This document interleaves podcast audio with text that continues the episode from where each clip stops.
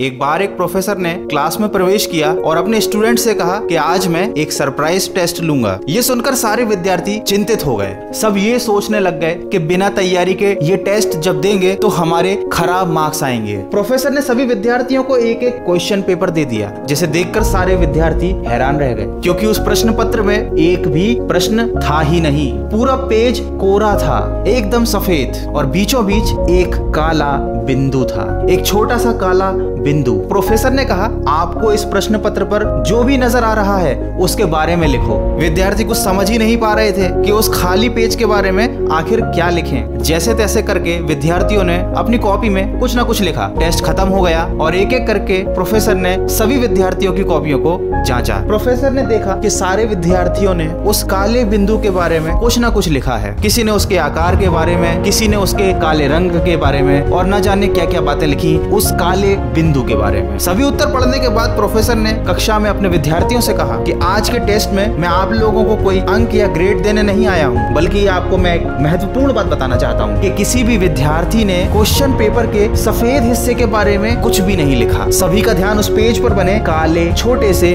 बिंदु पर ही क्यों रहा? क्योंकि हमारे जीवन में भी ऐसा ही होता है। हमारे पास पूरा सफ़ेद पेज है, लेकिन हम हमेशा उस छोटे से काले बिंदु के समान छोटी छोटी समस्याओं के बारे में सोचते रहते हैं। हमारा ध्यान वही टिका रहता है। ईश्वर ने हमें जीवन रूपी उपहार दिया है, जिसमें हमारे पास खुशियाँ मनाने के लिए कोई ना कोई कारण होता ही है, लेकिन फिर भी हम छोटी छोटी समस्याओं से हमेशा चिंतित रहते हैं और हम हमेशा उनके ही बारे में सोचते रहते हैं। तो दोस्तों, जीवन में उस काले बिंदु का, इन समस्याओं का स्थान बहुत छोटा है, इसलिए अपना ध्यान उस काले बिंदु से हटा दीजिए और देखिए अपने सकारात्मक जीवन की तरफ़, उस कोरे जीवन की तरफ़ देखिए, जिसमें खुशियाँ ही खुशियाँ भरी हुई हैं और सकारात्मक जीवन की राह में आगे बढ़िए। इसी आशा के साथ मैं मिलूँगा आपसे अगले वीडियो में, जो आपके जीवन में सकारात्मक ऊर्जा को भर दे। सुनते रहिए मन की आवाज़।